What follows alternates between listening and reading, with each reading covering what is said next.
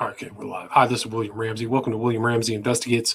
On today's show, I have a very special guest. His name is Michael D. Knox. He just published a book, January 2021. Title of the book is Ending U.S. Wars by Honoring Americans Who Work for Peace. I think it's a very important book, very timely book, considering recent events um, in Afghanistan. And we're going to talk about the culture that leads to all of these foreign wars and the U.S. wars that have been going on. I think the United States has only had 22 years of peace since its foundation. So we're going to talk about what leads to that. But uh, Dr. Knox can talk more about that. So, Michael Knox, are you there? Yes, I am. Thank you, William, for having me. Yes, and well, thanks for agreeing to the interview. For people who may not have heard your background or this project that you have for a national monument and the U.S. Peace Registry, can you talk about your background and what led you to write the book ending U.S. wars? Well, I'm, I'm by training a clinical psychologist. I worked as a professor until I retired in uh, 2011, and uh, in 2005, I, I, I took my son uh, James to Washington, and we visited the National Mall and saw a lot of the national monuments, which I'd seen many times, but I was you know, conducting a, a, tour basically as a tour guide, and uh, made me question things a little, little deeper. And I began to realize that I was seeing war monument after war monument after war monument, and even individuals who were depicted in statuary. Often they were carrying a sword or a spear or a bow and arrow or a pistol or some some weapon, um, and we could find nothing uh, on the mall or any public property that that related to peace and to the courageous Americans who have worked for peace. And uh, so I started thinking in 2005 about the need for a U.S. Peace Memorial and um, created the U.S. Peace Memorial Foundation. Um, and, you know, basically, our nation began in war. Uh, we have a long history of waging war uh, from the native uh, peoples that we decimated, the American Army, U.S. Army, decimated, uh, you know, to recent bombings of of poor people living in underdeveloped Middle East, Africa.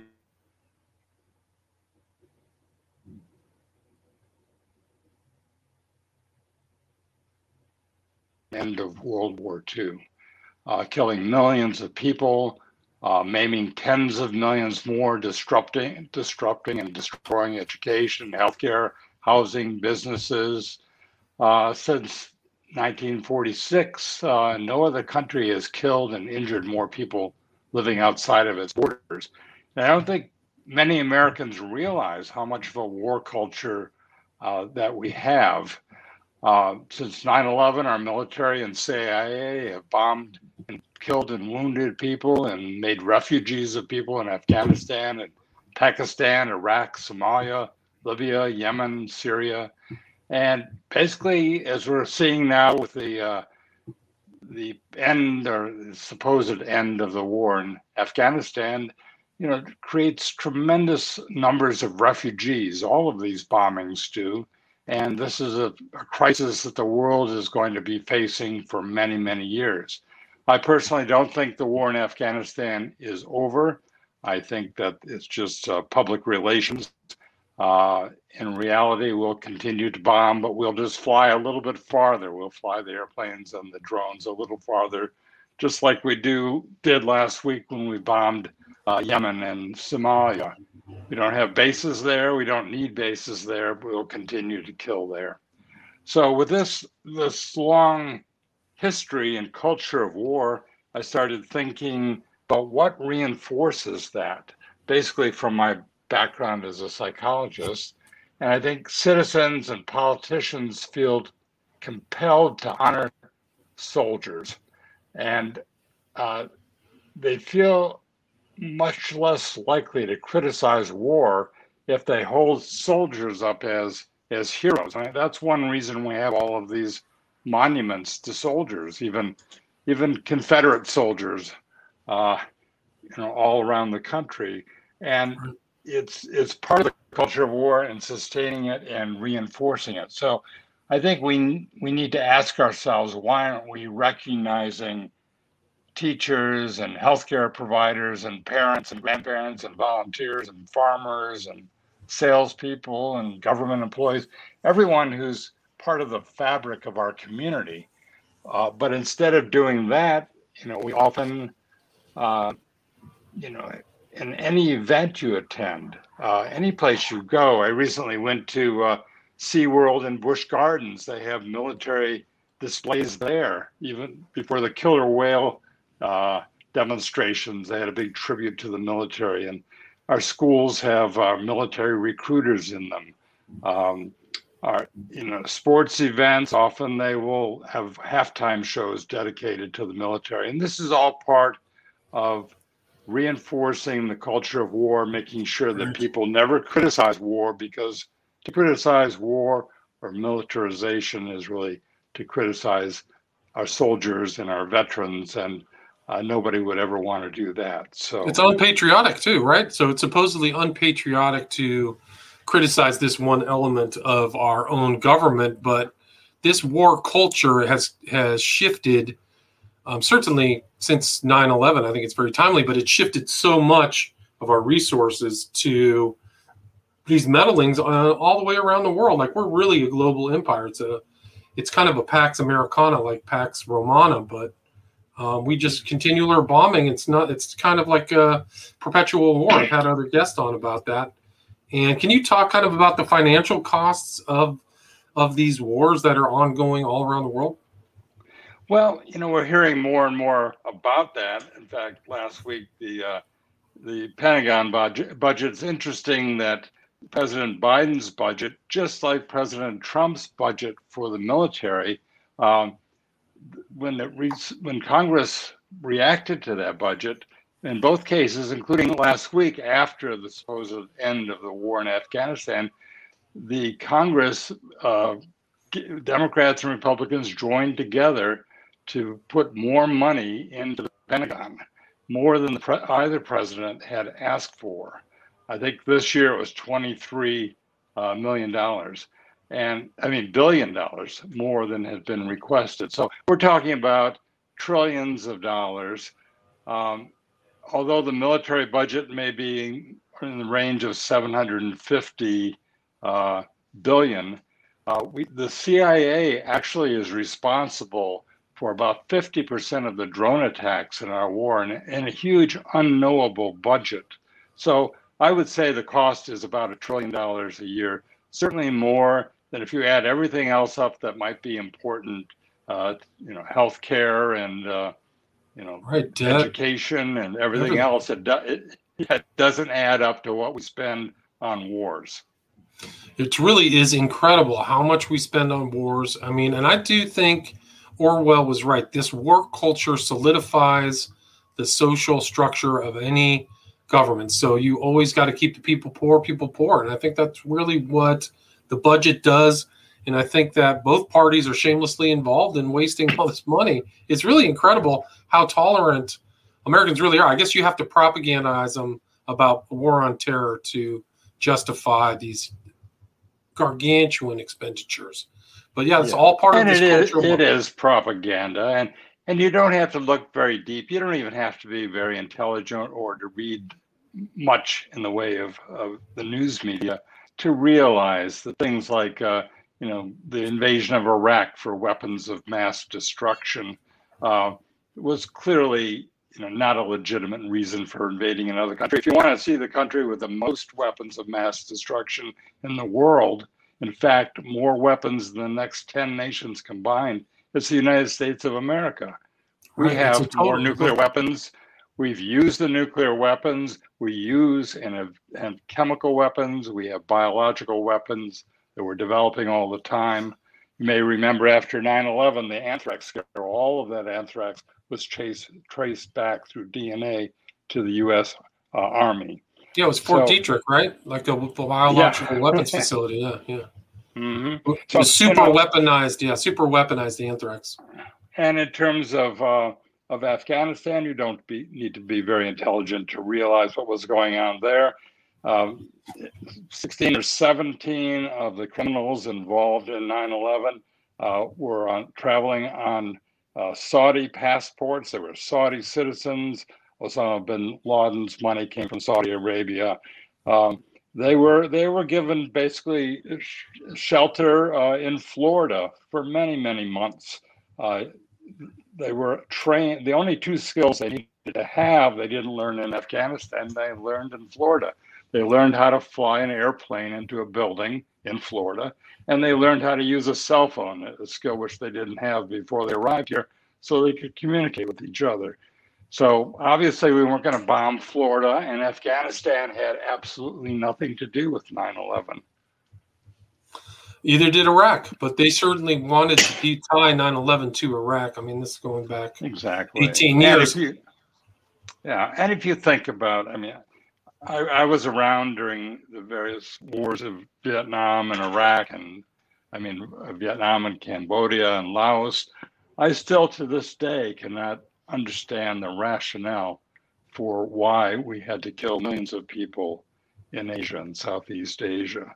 I just I don't understand it, and I'm afraid that now that we claim we've ended the Afghanistan war, that we will start uh, picking a war with with China, uh, and uh, or maybe North Korea again, or or Iran, which hasn't invaded any other countries. Um, you know, China hasn't invaded any other countries, but we're we're determined to put the world at risk. And Biden's budget asked actually asked for another thirty billion dollars to develop new nuclear weapons, if you can imagine wow. that. Uh, but incredible. you know, I did want I, I, I did want to talk, you know, about my book "Ending U.S. Wars" by honoring Americans who work for peace because I think that's the way to change our peace culture. We we need to um, uh, encourage your audience to, to go to uspeacememorial.org, our website, look at the information about what we're doing by honoring people. We have a U.S. Peace Registry where we document the specific work that hundreds of people, Americans and organizations have done for peace and to end war we're trying to create role models. We've got the military role models. They're in all the movies. They're in the, you know, they come to the schools and impress the young children. But we need peace role models. And so we have documented the work of hundreds of people that we honor in the U.S. Peace Registry, which is part of my book, Ending U.S. Wars. And we give an annual U.S. Peace Prize to a person from within you know, within the U.S. Peace Registry, a person or organization that's that's done the most uh, that we feel uh, for peace. Uh, many of those people have military backgrounds. In fact, Veterans for Peace is one of the organizations uh, that was awarded the U.S. Peace Prize, and we've we've done that. This is our 13th year of giving the U.S. Peace Prize, and most Americans aren't even aware of that. You know, they they look to the Nobel Peace Prize. Well, we don't need to look to the Norwegian parliament to make decisions about who's worthy of a peace prize. People right. like Kissinger and Obama. Uh, and when we have our own U.S. Peace Prize, which is uh, supported by the U.S. Peace Memorial Foundation. And so we have the U.S. Peace Registry, the U.S. Peace Prize, and then we're raising funds to build a national monument in Washington, D.C that will help to change our culture because people will then understand that it's socially acceptable to speak out against war. They see a national monument, they see quotations from famous Americans, many US presidents and cultural icons, people like Margaret Mead and Martin Luther King Jr. and uh, you know Muhammad Ali, uh, you know quotes from Einstein, who said, "I believe that the killing of human beings in a war is no better than common murder. There, there are strong statements from people that everyone will have read about, people like Helen Keller, but be shocked by their strong anti-war statements. And yeah, uh, you never hear that on the corporate media, so you know no, you never, yeah.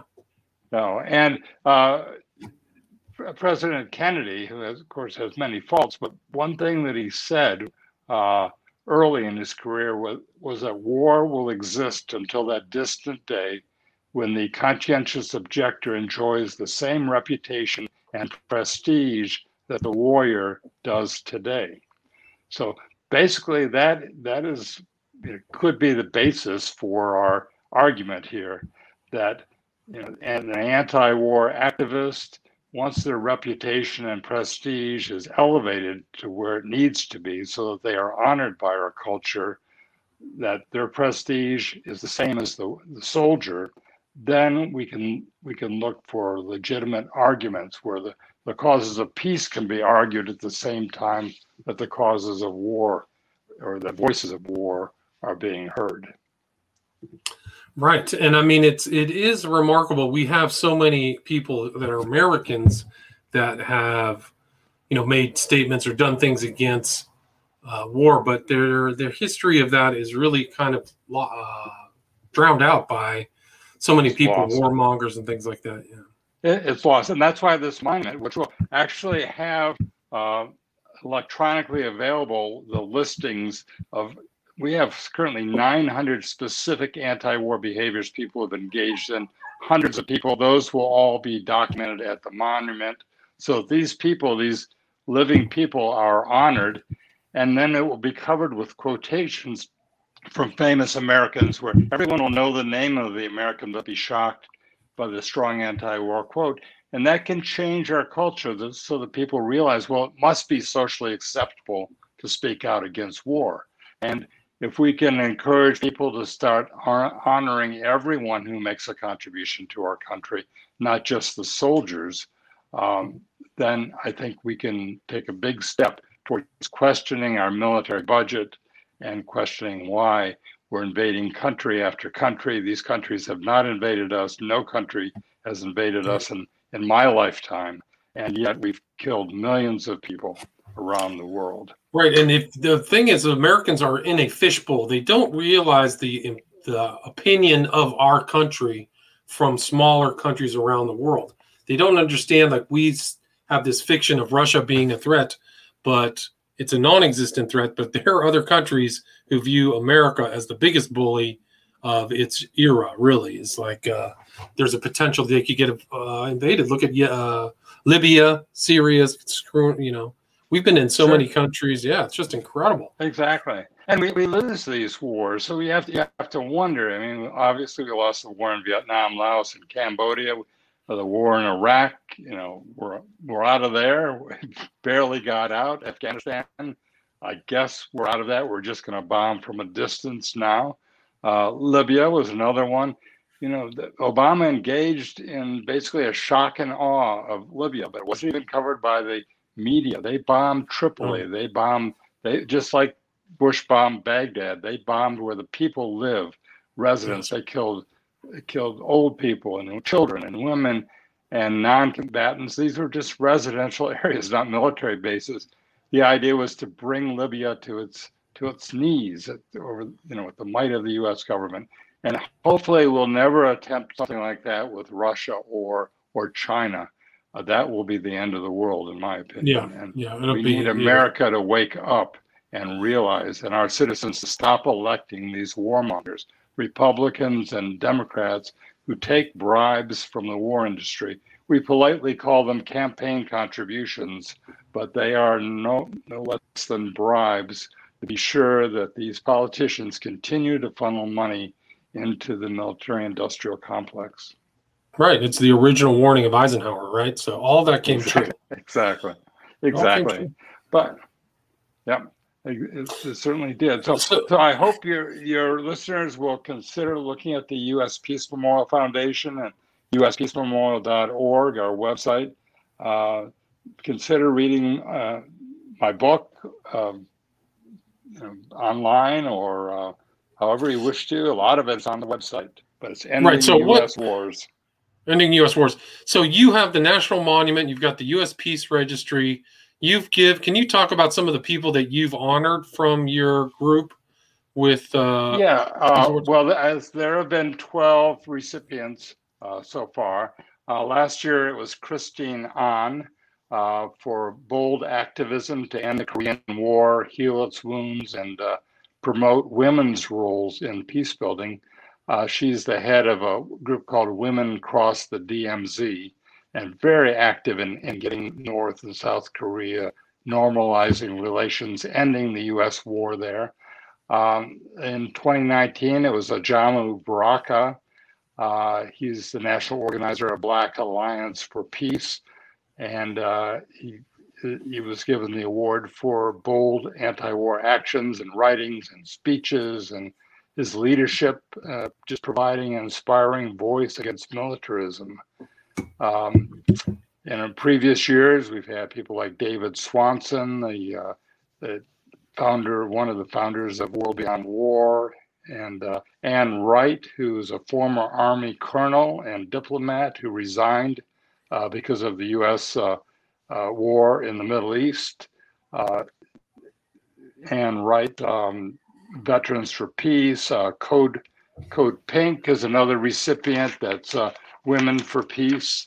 Um, Noam Chomsky, who most people know, is written for uh, nearly six decades. Uh, brilliant anti-war analyses.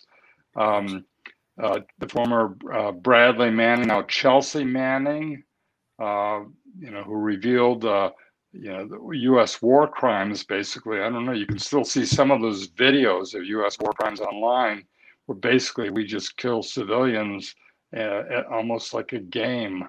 Um, uh, so yeah, Chelsea like video Manning, game, yeah, uh, video game, yeah, yeah, yeah. Uh, Congressman, uh, former Congressman Dennis Kucinich won the award in 2010. introduced an awful lot of anti-war legislation and tried to reduce the Pentagon budget. Cindy Sheehan, everyone's familiar with her, won the award in in 2009 uh, became very active after her son was was killed in war.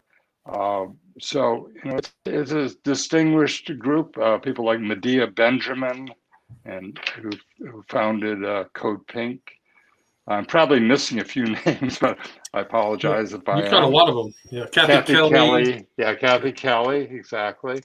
Uh, who's actually put her life on the line many times in Afghanistan to keep the U.S. military from from beating up or killing Afghani families. Uh, so, you know, it's we have American heroes. And when I started this, I, am a university professor. I started asking my students, can you think of any anti-war uh, hero, American anti-war hero? And you know, just silence. And someone said Gandhi, and I said, well, he's from India. Uh, right. So if you press them hard, they'll they will remember that uh, Martin Luther King Jr. did speak out against the Vietnam War, but they, they don't know other names. So our mission is to elevate uh, these people like Muhammad Ali, uh, who, who said, No, I'm not going 10,000 miles to help murder, kill, and burn other people to simply help continue the domination of white slave masters over dark people. He said that when he evaded the draft or refused to be drafted. Uh, so showed tremendous courage. Uh, so we've got we have lots of people that we honor and we want to elevate uh, you know, their names and their prestige so we can show especially young people that there are role models out there for uh, opposing one or more wars. And I have to say, we're not um, you know, we're not necessarily against all wars. We have many people that we've honored who have fought in wars. Um, Tulsi Gabbard is, is an example of someone. She was nominated for the U.S. Peace Prize last year when she was a member of Congress and also a major in the military. Um, so, you know, it, it doesn't matter if you're a pacifist or not. What matters is that you have the courage to speak out against uh, any war uh, any bombing of people that doesn't make sense uh, to you and demand right. accountability. Right. A lot of the people who are anti-war activists who want to end the war were in some of these wars. They become the most anti-war activist out there, right? Mm-hmm. Yeah, exactly. And, and uh, it, so I I just hope that uh, people will take a look at uh, and consider joining us as founding members. We're not going really public with the national media until we have a thousand members representing all 50 states. And we list all of our members that are well, about 450 right now from 46 states, plus Washington, D.C., Puerto Rico, and the U.S. Virgin Islands. Uh, so, you know, we're, we're, we need another, you know, over 500 more to get to the thousand, but we wanted to have a thousand founding members representing all 50 states before we really went public to the, you know, the mainstream media. Uh, and um, that's you know that's something that we have to build. We have, raising funds for a national monument is very expensive. And you are, I mean, you're expecting to spend a significant amount of money, and you're also a nonprofit, right? So it's a 501. Yeah, it's a 501c3, not for profit. Yes, yes. And we have we have many many donors. We honor them in our annual report and on our website. Uh, many people have uh, had their their distributions from their IRAs sent directly for, to us, so they don't have to pay taxes.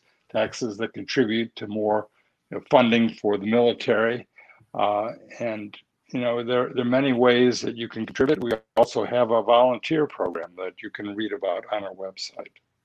And what can you describe for the audience what the National Peace Registry is? Yes, well, the, US, the US, Peace US Registry. yeah, the U.S. Peace Registry documents the work of hundreds of Americans in U.S. organizations that have worked uh, for peace and against war. So we have people, we have documented what exactly they've done in behaviorally specific terms. Like they founded an organization, they chained themselves to the White House fence demanding an end to the war in Afghanistan you know, they wrote a letter to the editor of their local newspaper or an op-ed article, and we have we have links in the U.S. Peace Registry and on our website where you can see the U.S. Peace Registry, a link so that you can read an article someone wrote or see a TV interview that they gave in opposition to war, or see a piece of legislation. We have several members of Congress uh, former members of Congress who introduced legislation. So there are about 900 specific behaviors that we that we have documented. Many of them have hot links, so you can actually go and look at what the person uh, did, and uh, and hopefully be inspired from them and get some ideas of what you might do if you oppose war. You might not want to do civil disobedience, but you might want to write a letter to your editor or letter to your member of Congress. Uh, you might want to join anti war organizations, become a founding member of the U.S. Peace Memorial Foundation. Uh, there, are, just lots of things you can do. There are people that will hold uh, a sign like end the war in, in, Afghanistan, or which I think will be continuing. Uh, you know, on a bridge uh, over an interstate, they'll hold a big sign up. You know, don't in, don't you know China is not our enemy, is one I've seen recently. China is not our enemy. You know, to try to convince people. These are things that usually you won't, you know, have trouble with the police for doing, and uh, you know, will show public support, holding holding signs on the street corner. Uh, we have yard signs that people put in their yard saying "End the wars." Uh, so, anyway, there are hundreds of examples here, and hundreds of people and organizations uh, we're trying to connect people and uh, and hold them up as role models so that people will see that there are things they can do and there really are national heroes that have opposed war and uh, you know we even describe what some of the consequences of their opposition have been so people understand what those might be right and and so you have those lists in there where's the best place for people to get this book ending us wars well, I don't, I don't want to say Amazon is the best, but if you go if you go to Amazon uh, and look up "Ending U.S. Wars by Honoring Americans for Who Work for Peace," you will uh, be able to read the first forty pages for free, where it says "Look Inside." So, mm-hmm. but Barnes and Noble has it, and if you go to our homepage, you can click on the picture of the book, and it will give you, uh, I think, Powell's Bookstore. There are about uh, seven or eight different bookstores uh, that carry it nationwide. Books a Million. Uh, there are all kinds of opportunities uh, to order the book, and it's available in hardcover, which is a really nice looking beautiful book, uh, soft cover, and then Kindle or EPUB. So you can get it in any, any format you want. And you have in the best uh, website to check out the Peace Memorial is www.uspeacememorial.org. Is that correct? That's correct. And no periods on the US, just uspeacememorial.org. Correct. Yeah. And where's the best way to contact you or reach out? Do you have social media or is it the website? Well, you know, I don't mind emails. Uh, my, my email address is knox, K N O X, at uspeacememorial.org. So it's the same as the website, knox at uspeacememorial.org. But we also have, you can see on our homepage, we have Twitter accounts, we have, you know, uh, Instagram, we have Facebook, and you, there's a YouTube account. Uh, you can see all, all kinds of stuff, including presentations of the U.S. Peace Prize that were held before large audiences um, Interesting. in different venues. So, yeah, so there's access to the U.S. Peace Prize, all that information, to the U.S. Peace Registry, to quotations. They're on our website too. The quotations that we'll, we're proposing to our founding members that be considered to be on the monument once it's built. We have, of course, a donate button and lots of information about the book and about us and our board of directors and how the idea initially developed. And you can read the introduction to the book there too. Right. And again, the title of the book is Ending U.S. Wars by Honoring Americans Who Work for Peace by Michael D. Knox, PhD. Thank you so much for your time, Mike. Thank you very much, William. I really All right. appreciate the right, opportunity. take care. Bye. My pleasure. Bye bye. All right, stay there.